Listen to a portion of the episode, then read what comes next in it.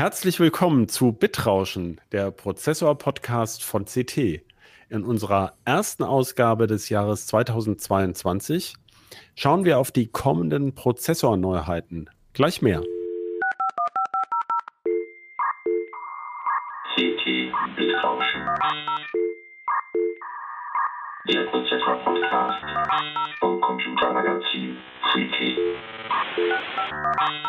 Hallo und ein frohes neues Jahr. Mein Name ist Christoph Windeck und in dieser Ausgabe des Podcasts Bitrauschen spreche ich mit meinem CT-Teamkollegen Carsten Spiller. Hallo Carsten. Hallo Christoph und frohes neues Jahr auch allen unseren Zuhörern. Ja, schauen wir mal auf das Prozessorjahr 2022. Äh, auch in diesem Jahr gibt es natürlich wieder ganz viele spannende neue Prozessoren, ähm, aber natürlich auch Grafikchips, Grafikkarten und auch andere Chips ähm, für Smartphones und Notebooks, die äh, ja eben neu auf den Markt gebracht werden.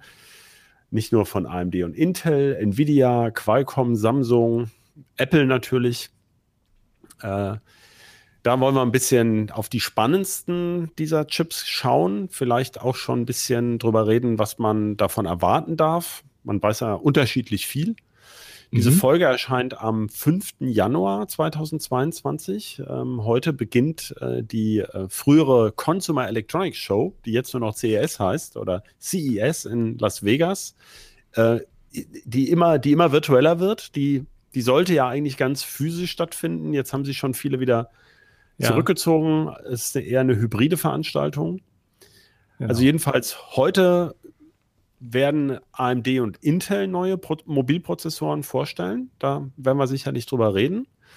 Später im Jahr kommen dann so der übliche Reigen der Veranstaltungen, den man schon weiß, also der Mobile World Congress, die Nvidia GTC, das ist so im, im bis März sind die, glaube ich, so, oder mhm. noch vor Ostern. Dann ähm, im Mai, Juni äh, Computex, der klassische Termin so für diese Mitte des Jahres Vorstellung. Ähm, Intel plant ja wieder sowas, was früher mal IDF hieß, das heißt jetzt Intel On. Da könnte im ähm, September, Oktober irgendwie noch mal was kommen, aber vielleicht sogar schon auch noch mal in der ersten Jahreshälfte. Und dann gibt es die Supercomputer-Konferenzen im Juni und November. Diese Top 500-Listen kennen viele. Das sind so die typischen Gelegenheiten, wo die ganzen Hersteller, die wir vorhin erwähnt haben, neue Hardware vorstellen. Ähm, ja, Carsten, auf welchen Chip oder welche Chips bist du denn am meisten gespannt? Ja, also das sind äh, verschiedene. Zum einen äh, finde ich sehr interessant, was vermutlich Nvidia dieses Jahr ähm, auf der GTC präsentieren wird, den äh, neuen Datenzentrumsbeschleuniger Hopper. Da müssen sie jetzt auch äh, ein bisschen Gas geben. Die hatten zuletzt den A100 und der ist jetzt so in einigen Bereichen äh, nur noch, ähm, ja, die Konkurrenz hat aufgeholt, würde ich sagen. Und äh, ansonsten finde ich natürlich äh, die neuen AMD-Prozessoren sehr spannend bin mal gespannt, was da so kommen wird, jetzt auch äh, gerade im Bezug auf die Notebooks, also die Mobilvarianten, die jetzt ja wohl deutlich aufgewertet werden. Da fällt mir an, dass das fände ich jetzt, also kurzfristig bei dem, was als nächstes jetzt kommt, besonders spannend wäre ja dieser 3D V-Cache, also dieser ja. aufgestapelte Zusatzcache. Ähm, das hat AMD ja schon vor Monaten angekündigt und äh, für die Server sollte der ja sogar vorher kommen. Da kennen wir aber irgendwie noch gar keine Benchmarks, ne, wenn ich mich. Also da hat mhm. nur von AMD hat was gesagt, aber genau. im Real Life gibt es die irgendwie noch nicht. Und es soll ja auch von den Ryzen kommen, wo wir noch nicht mal weiß, wissen, wie der heißt. Also ob der Ryzen XT oder, oder ob dann der mit der nächst, die nächste Generation eingeläutet wird hatte ich mir eigentlich vorher vorgestellt. Ich hatte damals eigentlich sogar erwartet, könnte noch was fürs Weihnachtsgeschäft werden, aber ähm, das finde ich sehr spannend, was das dann konkret im Desktop-PC bringt. Das kommt ja wohl für Notebooks interessanterweise, ist das doch gar nicht so richtig angesagt, oder? Oder hast du, ist da auch was geplant? Also ich denke mal, mittelfristig wird das sicherlich überall kommen, aber ähm, aktuell ist es erstmal für die, ähm, ich sag mal, alten Ryzen auf Zen 3 Basis gedacht. Und da natürlich erstmal für die Server, weil da lässt sich das meiste Geld verdienen und dann wird sicherlich auch eine Desktop-Serie geben, ja. Okay. Ja gut, das was heißt, wird sicherlich geben. Die ist ja fest angekündigt. Die Frage ist ja nur, wann sie liefern können, weil äh, TSMC, also der Zulieferer von für AMD, wohl ausgebucht ist. Und ähm, aber ich meine, das haben die ja schon lange vorher geplant. Da werden die ja, ja bestimmte ja. Stückzahlen.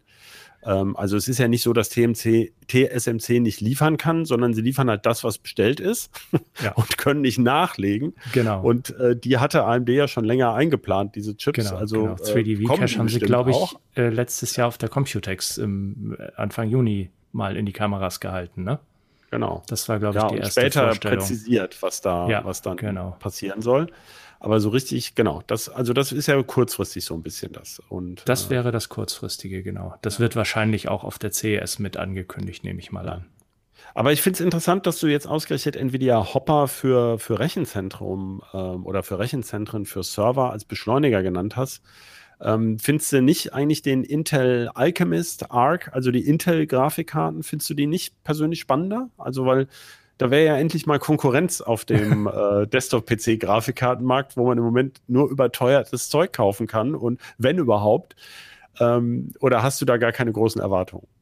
Doch schon. Also ich glaube schon, dass Intel da ähm, auch auf, ordentlich aufschließen kann zu, zu AMD und Nvidia. Sie werden vielleicht jetzt nicht gleich aus dem Stand die Performance-Krone an sich reißen. Aber ähm, weswegen ich Hopper spannender finde, das ist jetzt auch nur ganz subjektiv, ist, weil einfach äh, da eine neue Architektur kommt, während die Intel Arc größtenteils ja auf der bekannten XE-Architektur aufsetzt mit ein paar Erweiterungen. Okay, und, und was wäre bei dieser Hopper-Architektur eben das, was, was da grundsätzlich neu ist? Geht es dann noch mehr in Richtung Allzweckprozessor oder also weg vom, vom, vom eigentlichen sozusagen gepimpten fürs Rechenzentrum, gepimpten Grafikbeschleuniger oder was passiert dann da? Das ist halt noch nicht so ganz sicher, deswegen finde ich es sehr spannend. Ähm, es sind so ein paar Patente aufgetaucht, die zeitlich in den Rahmen passen würden, die auch so aussehen, als ob sie äh, sehr teuer umzusetzen sind. Und zwar, ähm, dass der Basischip mit verschiedenen Modulen entweder für viel Speicher oder für viel Cache oder solche Dinge erweitert werden kann. Und äh, dass da möglicherweise Nvidia das erste Mal sagt, das ist jetzt keine, in Anführungszeichen, normale GPU, auf der dann auch äh, Crisis laufen würde, sondern das sind tatsächlich reine Rechenzentrumschips und die dann auch äh, ein Multi-Chip-Modul-Konzept benutzen, so wie AMD das ja schon macht. Ja, und wie es, wie es Intel für Ponte Vecchio ja auch angekündigt hat. Der ist genau, ja hyperkomplex mit ja. 47 verschiedenen Chips oder sowas oder mhm. Chiplets. Chiplets. Oder Teils. Ja. Oh, bei Intel heißt es ja Teils, Kacheln. Ja. Okay, also das ist das, was du bei Nvidia jetzt ja. ähm, spannend findest. Das ja. finde ich spannend, aber produktmäßig, da gebe ich dir recht, ist äh, Intels äh, Arc oder Alchemist-Serie sicherlich auch sehr interessant, gerade weil viele Leute ja gerne eine schnelle Grafikkarte haben wollen würden, aber nicht über 1000 Euro dafür ausgeben möchten unbedingt. Was ja durchaus verständlich Wobei ist. Wobei die Intel ja nicht selber produziert, soweit wir wissen, ne? sondern äh, die müssen die ja auch von TSMC den Hauptchip kaufen. Ja, aber das ist ja, fällt ja wieder unter die gleiche Kategorie wie äh, 3D V-Cache bei AMD.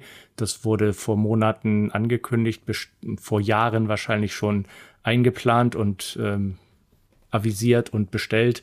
Also da sehe ich jetzt nicht das große Problem, dass da jetzt größere Knappheiten auftreten. Oh. Naja, kann ja wieder an den berühmten Zusatzchips irgendwie scheitern, ja. die derzeit bei DDR5 RAM, äh, dass es ja gar nicht das RAM selber knapp ist, sondern irgendein paar Cent äh, Spannungswandler-Chip oder sowas. Also da lassen wir uns, äh, also Überraschungen drohen ja trotzdem noch. Ähm, insofern, aber okay. Gut, es ist ja eher die Einordnung. Aber fangen wir genau. doch mal bei den Sachen an, die, äh, achso, ich wollte ja noch sagen, was mir ja, noch fehlt, bitte. wäre, ich fände es besonders spannend im Herbst dann eigentlich erst Apple M2, also ob es überhaupt einen M2 gibt, ob der dann mit 4 oder 3 Nanometer kommt ähm, und wie Apple den verbessert, also ob die da in der Single-Thread-Performance der starken Kerne richtig was drauflegen, nochmal. Das betrifft ja auch so ein bisschen die Diskussion äh, RISC versus CISC, beziehungsweise ARM versus x86. Also schaffen die das nochmal, so einen richtigen 15 oder sogar 30 Prozent auf den Einzelkern draufzulegen, weil wir ja jetzt, deswegen finde ich das so spannend, weil ja kurz vor Weihnachten ja, scheinbar zufällig. Man weiß ja nie genau, wie zufällig diese mhm. Geekbench-Resultate immer in die Ganz Freiheit zufällig. Ganz zufällig. ja, dieser neue Intel Core i 12900HK, ne? Also der, der Notebook. Mhm. Die Notebook-Variante des Achtkerners ist es, glaube ich, ne? Ich meine ja, ja. Ich glaube, der war's. Und der soll ja da demnach, nach diesem Geekbench, wobei das ja nur, das, der Geekbench zeigt ja nicht den ganzen Chips sozusagen oder alle seine, also es ist halt auch ein Blick darauf, der könnte relativ nah an tatsächlich diesen Apple M1 Max sogar dran kommen, also an die größte Ausbaustufe des ähm, M1. Und ähm, da wäre sogar die, die Leistungsaufnahme möglicherweise zumindest auf dem Papier in einem ähnlichen Bereich. Also da vergleichen wir nicht irgendwie einen 15 Watt mit einem 60 Watt Chip, sondern im Grunde zwei 60 Watt Chips oder in der Größenordnung vielleicht. Mal sehen, also das sieht jedenfalls ganz spannend aus und ähm, da gibt es ja so ein bisschen konzeptuell auch Unterschiede dann, die mit Risk versus CISC dann wiederum gar nichts zu tun haben, sondern mit großen und kleinen und starken und effizienten Kernen.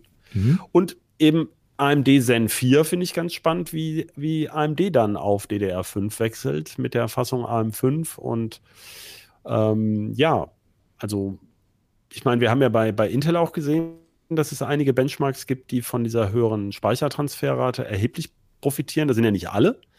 Mhm. Ähm, und wie das dann mit diesem V-Cache, ne, also höhere Bandbreite ähm, oder schnellerer Cache, das finde ich zum Beispiel ähm, von der Architektur her auch ganz spannend, weil ja auch da wieder, Apple hat ja den eigenen Ansatz mit diesem LPDDR 5 oder auch LPDDR 4 bei dem M1 und M1 Pro angelötet direkt. Das sind ja auch Konzepte, die du bei Hopper gerade erwähnt hast, ähm, genau. mit irgendwelchen Caches und noch schnellerem RAM direkt da dran. Also was das dann in welchen Anwendungen bringt. Ich bin, manche Sachen weiß man natürlich, wie diese, diese Supercomputing-Benchmarks, dass sie vom Speicher abhängen, ja, aber im Desktop-Bereich bin ich persönlich immer wieder mal überrascht, dass dann gerade so ein 7-Zip-Kompressor äh, wahnsinnig davon zulegt, von irgendwie noch schnellerem RAM. Mal sehen. Also, das, find, das sind so meine Favoriten, wo ich sagen würde, da, da bin ich besonders gespannt. Und wie du schon gesagt hast, also, oder hast du ja in meiner Frage gemerkt, Intel Arc. also, ich finde das sehr spannend, weil Intel hatte ja in den letzten Jahren nicht so, also, Jetzt hatten sie ja sowieso diese lange Phase, wo sie nicht hinterherkamen, aber mit neuen Produkten hat sich ja Intel schon mehrfach sehr schwer getan. Also mit, äh, ähm, ich sag nur Smartphone, äh, Atom für Smartphones vor, vor zwölf Jahren ging das ja schon los und hat, ist gescheitert und äh, Itanium ist gescheitert und Obtain Memory ist auch nicht so richtig gekommen. Also äh, da bin ich sehr gespannt, wie das wird.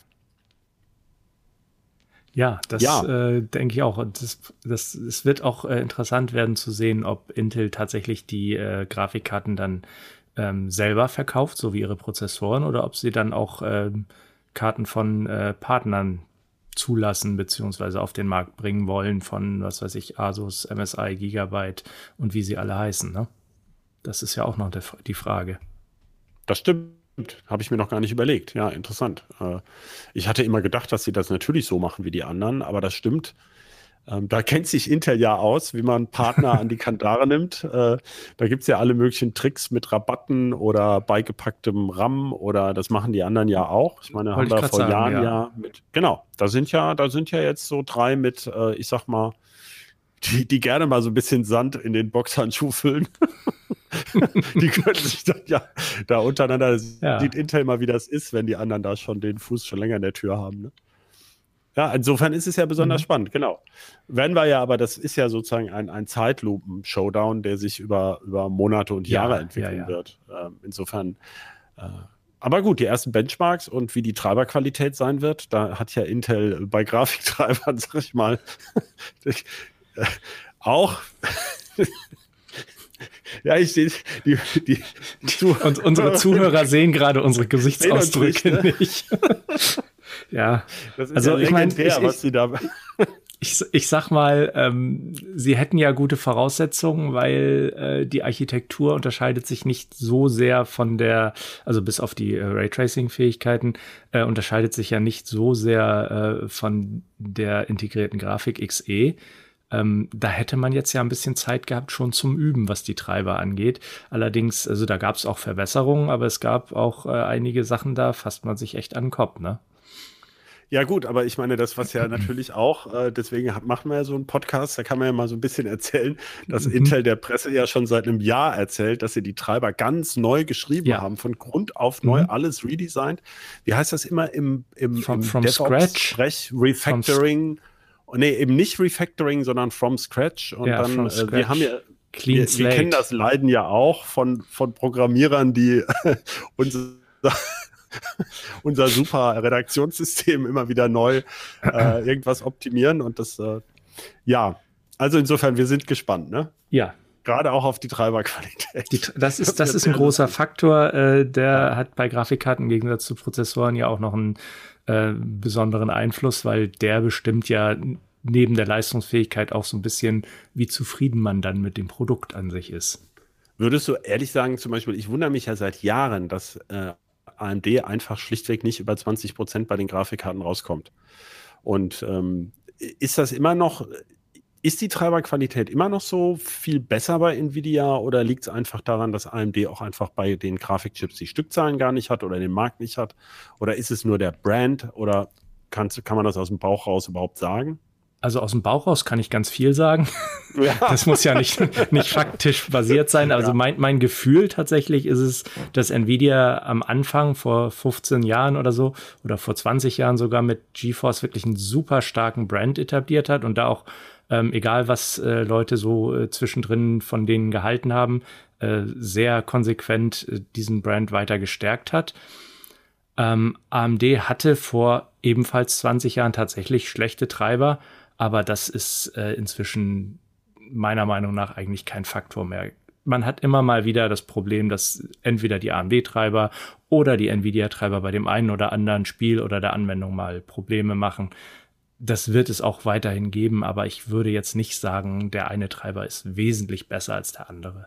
Ah ja, interessant, weil wir hatten ja jetzt gerade wieder mit Windows 11, dass äh, AMD es geschafft hat. Äh, äh, das ist ja auch so ein bisschen falsch, haben manche Leute den falschen Hals bekommen. So, also so viel schlechter war das ja jetzt bei dem Ryzen mit dem Windows 11 erstmal gar nicht. Ähm, es war ja nur aus, ähm, aus unserer Sicht, weil ja für Windows 10 die Ryzen-Treiber erst optimiert werden mussten. Das ist ein ganz normaler Vorgang, wenn sich sowas mhm. grundsätzlich ändert. Äh, so wie jetzt eben auch äh, Intel mit diesem Big Little Kern und Alder ja. Lake für Windows 11 was ändern musste. Das heißt, man hat sich ja nur so gewundert, dass AMD das ja alles wusste und Intel das schon vor Monaten erzählt hat, dass sie das machen. Und dann AMD über die eigenen Füße stolpert bei Windows 11, wo sie vorher ewig erzählt haben, wie toll das jetzt mit Windows 11 ist und dem Ryzen und so. Mhm. Also, okay. Okay, also du, du würdest sagen, ähm, da gibt es erstmal keine, also da kann man jetzt gar nicht so den Finger in die Wunde legen und sagen, hier äh, gibt es zwischen AMD und Intel bei den Grafikkartentreibern so einen großen Unterschied. Aber Intel muss halt jetzt erstmal beweisen, dass sie das auch schaffen.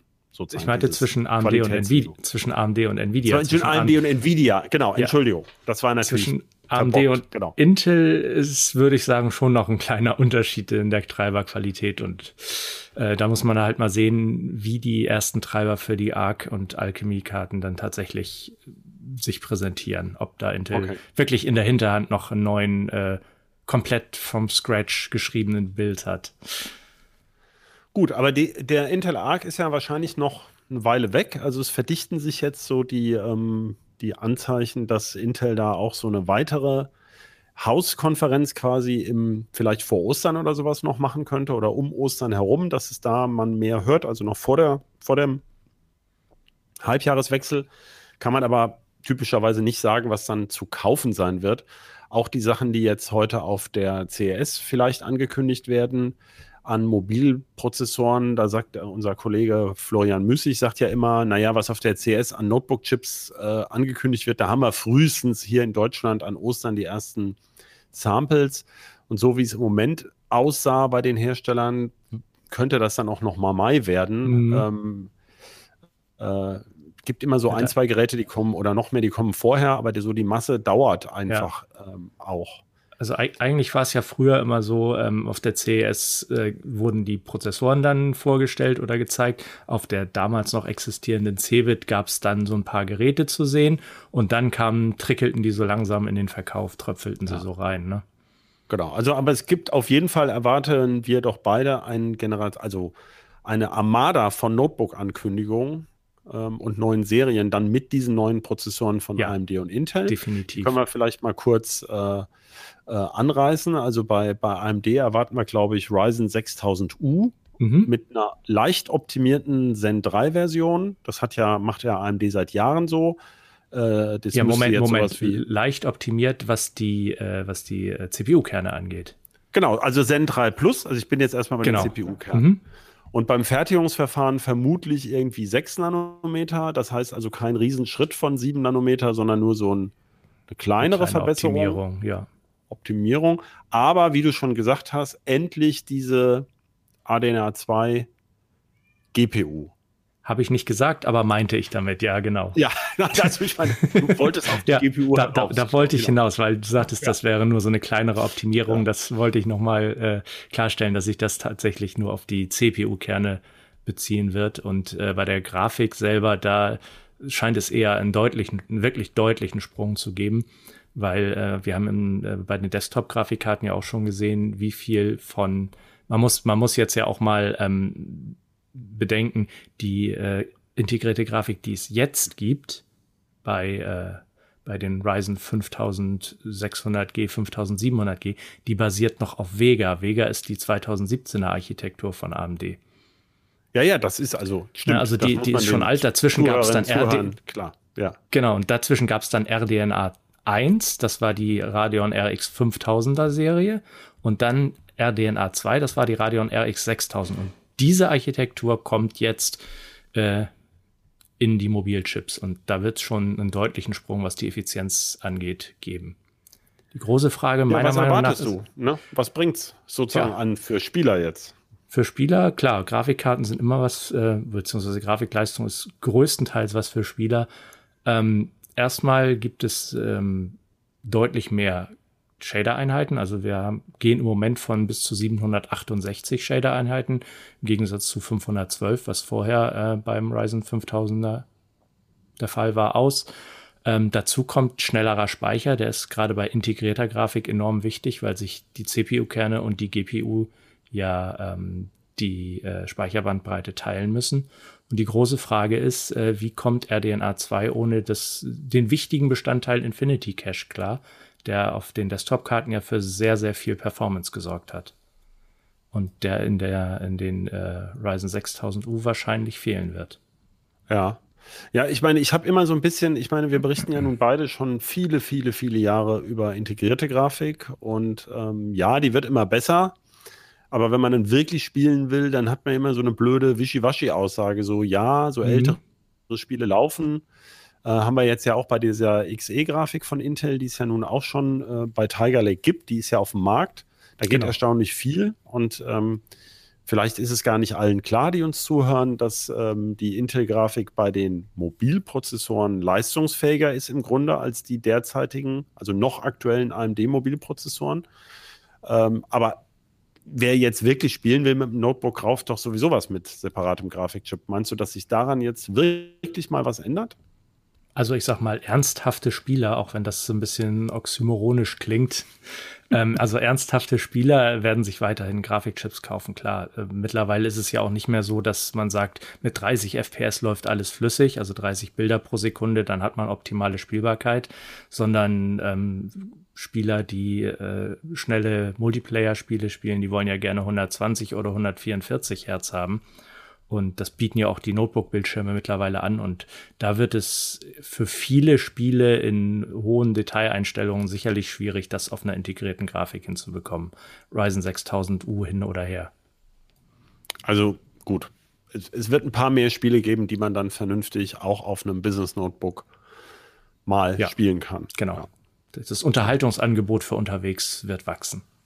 Aber wo du eben sagst mit dem Infinity Cache, ähm, gut, für diese, für diese H- also bei AMD heißen diese 45 Watt äh, äh, Mobiltypen ja auch H. Da könnte man natürlich so ein V-Cache drauf, drauf bappen und äh, möglicherweise auch die Grafik krass beschleunigen, wenn das, ähm, also theoretisch wäre sowas ja denkbar, aber davon hat man noch nichts Leuten gehört, ne? Soweit ich weiß, ist bisher nur Vcache angekündigt für die bisherigen Zen 3 Prozessoren, weil der wird ja quasi direkt auf die bisherigen Cache-Blöcke draufgesetzt, sozusagen. Also da gibt es die Durchleitungen für die Anschlüsse. Und äh, die kann man ja nicht einfach so ähm, auf äh, die, die, die, die nee, Cache-Chips einfach so auf die GPU drauflegen. Das muss, äh, ich wollte nur sagen, es, es muss davor vorbereitet sein, der, der Chip. Und das kostet immer auch Fläche und Performance so ein bisschen. Und ich glaube, das wird man bei den monolithischen Chips, was die ähm, integrierten Mobilprozessoren ja sind, da wird man eher dazu tendiert haben, diese, diese Vorbereitungen noch nicht zu machen, weil es auch eine Kostenfrage oh, oh. ist. Es ist bestimmt nicht ganz günstig. Klar, vor allem, ich meine, das ist ja immer die Entscheidung, will ich da Marktvolumen günstig anbieten können oder äh, fokussiere ich jetzt aufs, aufs High-End, wo dann doch der Marktbereich wieder klein ist, weil ja doch viele da eigentlich einen separaten Grafikchip kaufen. Ne? Dann. Und, ja, äh, genau. Ja, das ist ja letztlich das Problem, dass dann nur eine ziemlich kleine Nische übrig bleibt. Ich meine, Intel hatte die Versuche mit diesem zusätzlichen Cache-Chip ja schon gemacht und es war ja, soweit ich mich erinnere, nie sonderlich in Stückzahlen erfolgreich, ne? mit diesem äh, Embedded DRAM äh, Zusatzchip und L4 Cache. Ja, nee, das, so. also genau, das war immer technisch sehr spannend, aber hat letztlich wirtschaftlich wohl nicht viel gebracht. Ne? Wirtschaftlich nicht und das war, der war aber auch deutlich langsamer angebunden als der 3D V-Cache. Also ich glaube, der äh, ED-RAM im, ähm, im Broadwell, also im Core i 5000, ähm, A hatte der nur eine sehr kurze Lebenszeit, wurde dann gleich wieder äh, äh, gestrichen und äh, B hatte der, war der, glaube ich, nur mit 50 Gigabyte pro Sekunde angebunden, was heute von normalem Arbeitsspeicher schon geschlagen wird. Ne? Gut, also klar. Das ist kein Zeiten, Quantensprung gewesen ja. im übertragenen Sinne. Ja. Okay, also mit diesem Ryzen 6000U, die endgültigen Namen werden wir heute erst im Laufe des Tages wissen, mhm. erwarten wir ja auch Mobilprozessoren jetzt von Intel, dieser neuesten Alder Lake Generation. Genau. Wo jetzt eigentlich der Alder Lake sozusagen erstmal seinen wahren Bestimmungsort äh, erreicht, denn Intel hat ja da große und kleine Kerne eingeführt, also P-Cores für Performance und E-Cores für e Effizienz, wobei bei Intel die effizienten Kerne ganz schön kräftig sind und erheblich beitragen zu den, zu den also wenn Multithreading-Workloads ja. laufen. Davon sollen jetzt eben auch Mobilprozessoren kommen. Und ähm, das ist ja seit längerer Zeit mal wieder, dass auf der C CRS konkurrierende x86-Generationen beim Mobil angekündigt werden, oder? Oder war Tiger Lake auch schon hm. letztes Jahr gleichzeitig? Ich ja, ich meine, das haben sie auch. Doch auch? Ja, ich glaube schon. Ah ja. Also Aber jedenfalls ganz spannend. so ganz genau im Kopf das ist also schon mal, ich finde das schon mal ganz spannend, mhm. dass jetzt, dass man, also was die beiden so erzählen, also testen können wir es ja wahrscheinlich, oder kann Florian äh, oder wir, wenn es in den Mini-PCs aufschlägt, dann, aber da, da, hat man noch gar nicht, ganz wenig gehört von Mini-PCs. Ja, das mit, kommt sowieso ja erst mit ein bisschen Verspätung. Ja. Aber ähm, die müssten jetzt mal starten, mal sehen, was also beide Lager erzählen in dem Bereich. Den haben wir schon angerissen. Also das könnte in die Leistungsbereich äh, von dem angeblichen Wunderchip. Bei Apple sind ja immer alles Wunderchips, also vom Klar. M1 äh, reinkommen. Also werden wir sehen, vor allem in welchen Disziplinen das so klappt. Ähm, ja, ich meine, das ist so ein bisschen, ja, okay, da muss man ja warten, bis die Notebook-Designs dann wirklich kommen, um, um zu. Sagt ja Florian auch immer, man testet ja weniger den, den Prozessor als die Kühlung vom Notebook. Also je nachdem, ja. wie diese Notebook-Kühlung designt genau. ist, so performant arbeiten die dann auch ähm, ja, kann man noch nicht viel zu sagen. Äh, oder, oder fällt dir dazu was ein, was, was jetzt an besonderen Neuerungen mit dieser naja, Generation? DDR5 in Notebooks kommt jetzt dann DDR5, auch, ne? genau, also mehr, mehr Speichertransferrate, das ist ja mhm. sowieso immer gut.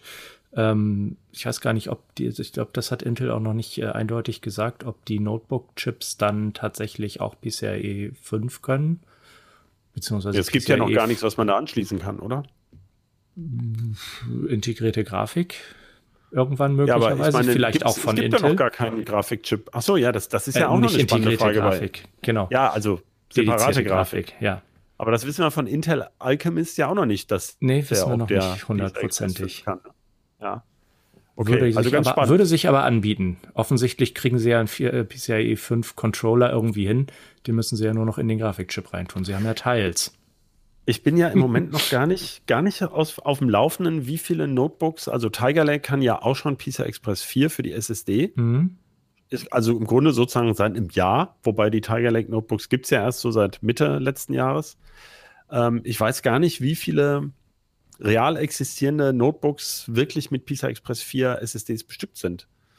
Ähm, jetzt aus dem, aus dem FF. Also könnte ich dir jetzt gar nicht sagen, wie viel Prozent das sind. Äh, also prozentual so vermute ich eher weniger, Weil das kostet Deswegen. ja auch, kostet alles Strom und bei so einem Business Notebook, da willst du lieber den ganzen Tag Akkulaufzeit haben, als mal, wenn, wenn du einmal im Jahr einen Film drauf kopierst, den dann in 10 Sekunden statt in 20 Sekunden fertig haben. Deswegen, deswegen meine ich ja, mit dem PCI Express 5 bei Mobilchips ist so ein bisschen fraglich, ob das ja. jetzt schon nötig ist. Das ist eher ein Thema fürs nächste Jahr, habe ich das Gefühl. Ähm, nur um eine Einordnung zu geben, also wie, wie relevant das ist mit dem, mit dem schnelleren I.O. bei, bei Mobilchips. Ähm, was ich auch spannend finde, ist natürlich Core i12000 dann für, ähm, das pfeifen ja die Spatzen schon länger von den Dächern für Desktop. Da mhm. gab es ja bisher nur die dicken, also die K, die übertaktbaren und die teuren genau. Boards. Äh, und kein DDR5-RAM, wie wir schon angerissen haben. Leider schlecht lieferbar. Ja. Äh, aber es, wir erwarten da auch einen ganzen Stapel jetzt von, also die ganzen Standardchips bis vielleicht sogar runter zum Celeron und ähm, ja, und auch billigere Boards. Ne? Also jetzt so den Generationswechsel zu LGA 1700 und DDR5 in der ganzen Produktpalette. Ne? Ja gut, äh, DDR5 ist ja nicht verpflichtend. Äh, die ähm, Alder Lakes, die können ja auch wahlweise noch mit DDR4 bestückt werden.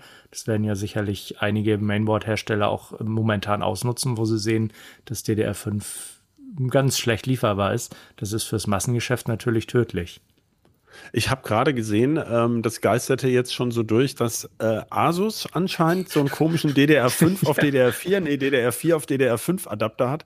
Das ist der Motto, die wollen ihre DDR5-Boards verkaufen, aber die Leute ja. nutzen dann zunächst mal ihre DDR4-Riegel weiter die sie noch haben, um dann später vielleicht das DDR5 rein Den Adapter habe ich auch gesehen. Ich habe erst gedacht, das ist schon April. genau. Wie hieß denn die Firma, die vor 20 Jahren immer diese DDR2 auf DDR-Adapter und so, da gab es so einen Zulieferer aus Deutschland, die hatten immer solche, solche Hokuspokus-Adapter. Der Name fällt mir ich habe vorhin ein bisschen in unserem Archiv geguckt, mir fiel der Name ah, aber nicht ein. Ich habe nur gesehen, 2005 hatte man sowas, Gigabyte wollte sowas wohl mal bringen, von äh, DDR2 auf DDR ähm, SDRAM, also aber ich glaube, da gab es auch andere.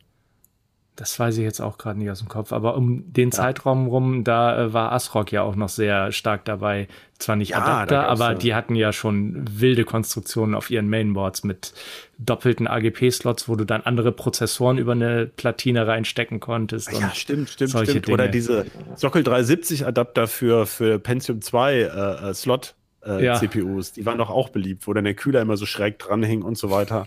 Ja. Stimmt. Also so tolle, tolle Adapter kommen jetzt mhm. also. Das ist auch sehr ja, schön. Das also 2022 das Jahr der Adapter. Ja, wunderbar. Ähm, gut, also nur das, der Vollständigkeit halber, das kommt auch. Also das sind schon eine Menge Produkte, die wir jetzt in der nächsten Zeit erwarten. Dann, Absolut. Eben, wie gesagt, Intel Arc. Dann müssen, sind wir jetzt eigentlich schon dann aber trotzdem, ach nee, ich habe noch was vergessen. Ähm, ja. Ah, nee, doch, wir sind schon in der zweiten Jahreshälfte im Grunde, wenn man, weil dann, du hattest die Nvidia GTC dann mit, mit vielleicht ja. Hopper, also rechtzeitig sozusagen vor der nächsten Top 500 Liste. Wenn, wenn, wenn alle so ganz euphorisch könnte man ja denken, dass, äh, dass Nvidia vielleicht noch irgend so einen Superrechner aus dem Hut zieht dann. Ah, aber für die Top 500 glaube ich, also für irgendwas in den, in den Top 20 vielleicht bauen sie ihren, ihren hauseigenen Rechner rechtzeitig um.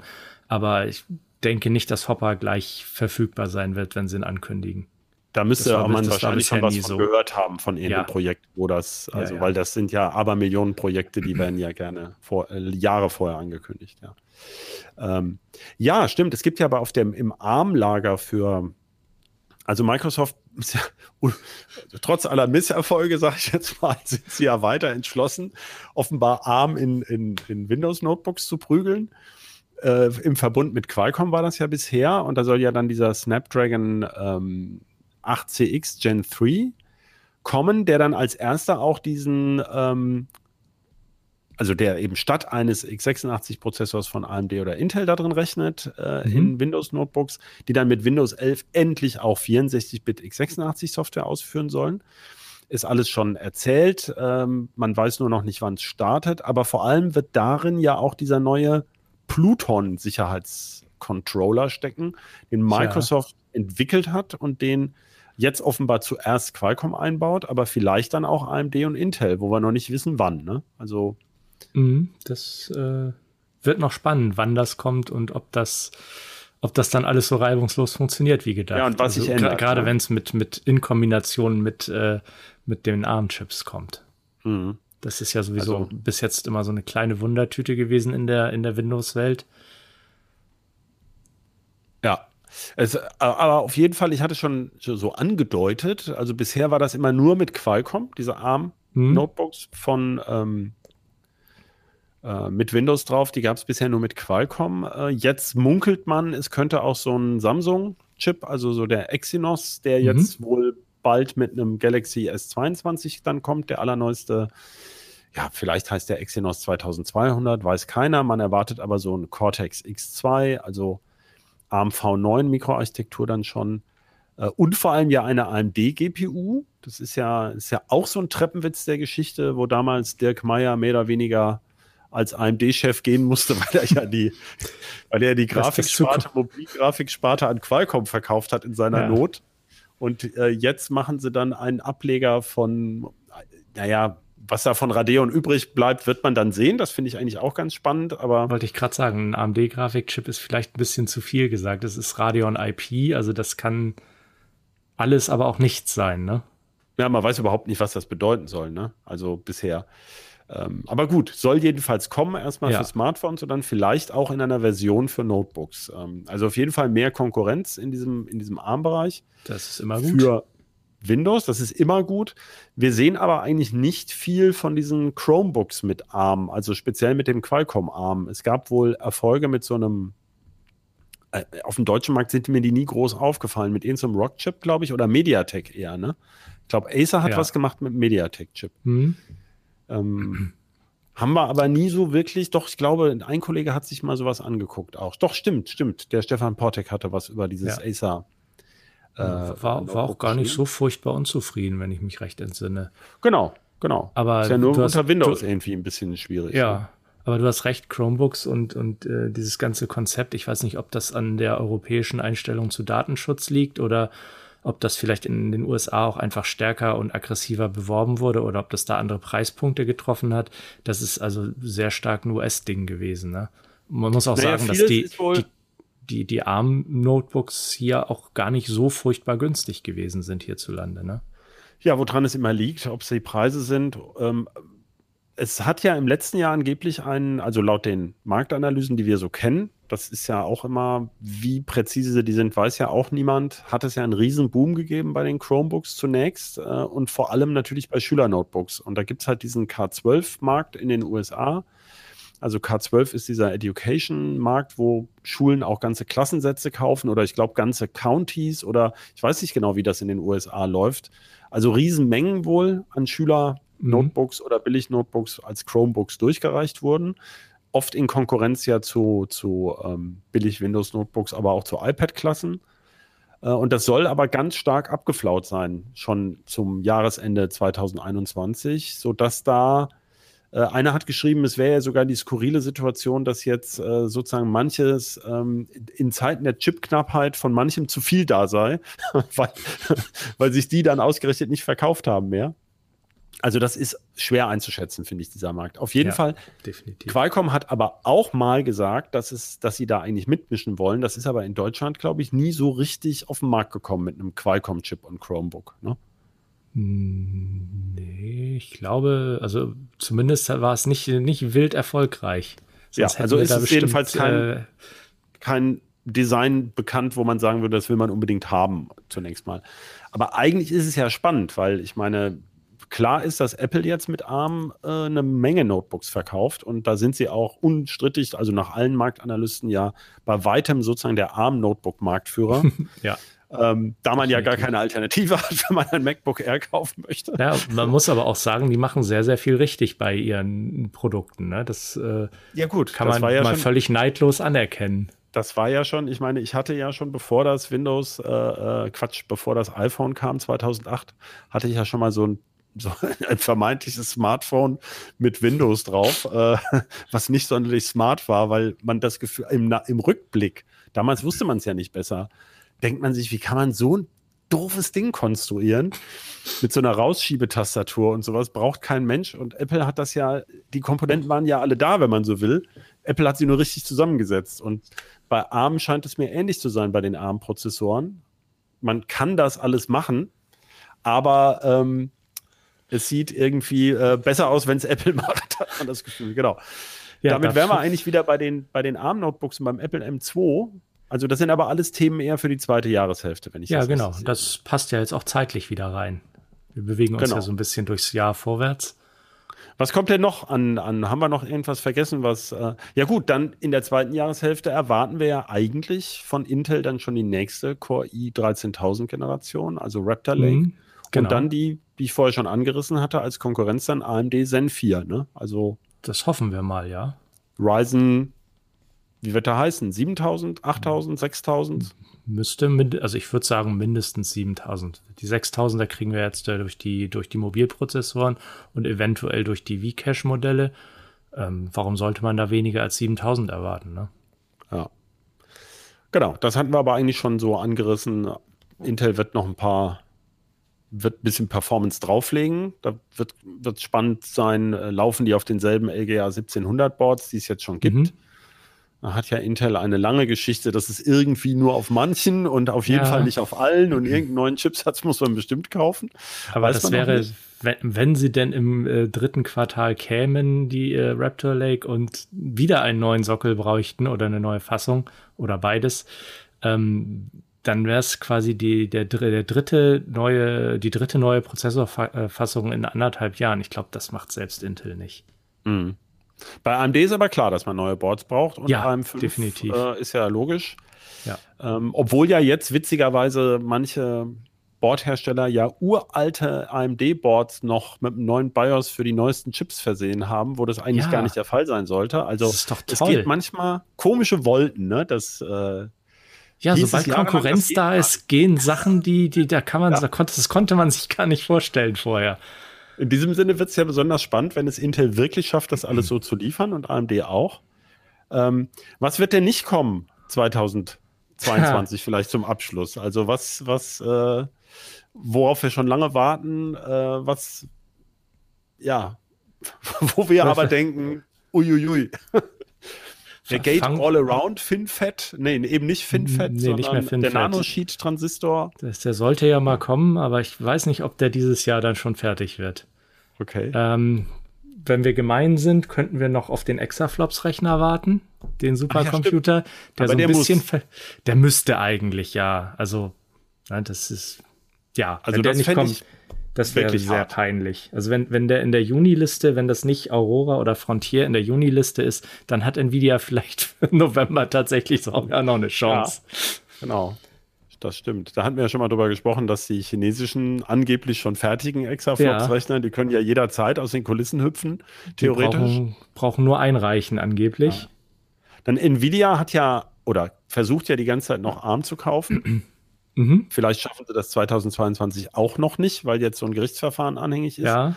Aber auf jeden Fall wollen sie ja auch ARM-Prozessoren machen, einen Serverprozessor, ja. aber eher als Trägerrakete für ihre Hopper.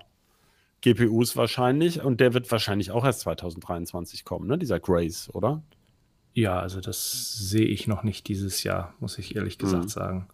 Also wäre natürlich spannend, weil sie haben ja mit ihren ganzen Zukäufen haben sie sich ja vom, vom ähm, Beschleunigerkartenlieferanten würden sie dann ja beinahe die gesamte Infrastruktur stellen können. Sie haben, sie hätten dann CPUs, sie haben die Beschleuniger, sie haben Netzwerkchips. Sie könnten dann im ja, Prinzip ja, ja. Äh, ein Total Platform Provider werden. Tun sie ja im Grunde mit ihren DG1 mhm. da, mit diesen DG2 hast du ja mittlerweile. Genau. Ähm. Aber da gehört ihnen, zwar gehört ihnen der, der, der selbst entwickelte ARM-Kern schon, aber ARM gehört ihnen ja noch nicht. Ja, also das ist eher ein Thema für 2023. Dann, was, was eher bei mir ja auf dem Schreibtisch immer landet, irgendwelche komischen Risk 5 Raspberry Pis, die, die, jedes Jahr erwartet werden und nie kommen. Also die müssen ja, jetzt es mal gibt ja schon, kommen. Es gibt ja schon irgendwie Boards mit Risk 5, ne? Naja, aber nicht in dem Preisbereich und nicht mit ja. den Features, die man gerne hätte. Also ähm, nur irgendwelche Mikrocontroller. Ne? Ja, und dann ist ja die Frage, also ich habe gerade geguckt, ähm, weil wieder Chipkrise diese Chipkrise. Also Sony hat sich in Japan entschuldigt dafür, dass sie bestimmte Kameras jetzt gar nicht mehr liefern können. Ähm, was ist deine Meinung? Chipmangel bleibt uns so erhalten, flaut ein bisschen ab, flaut ganz ab.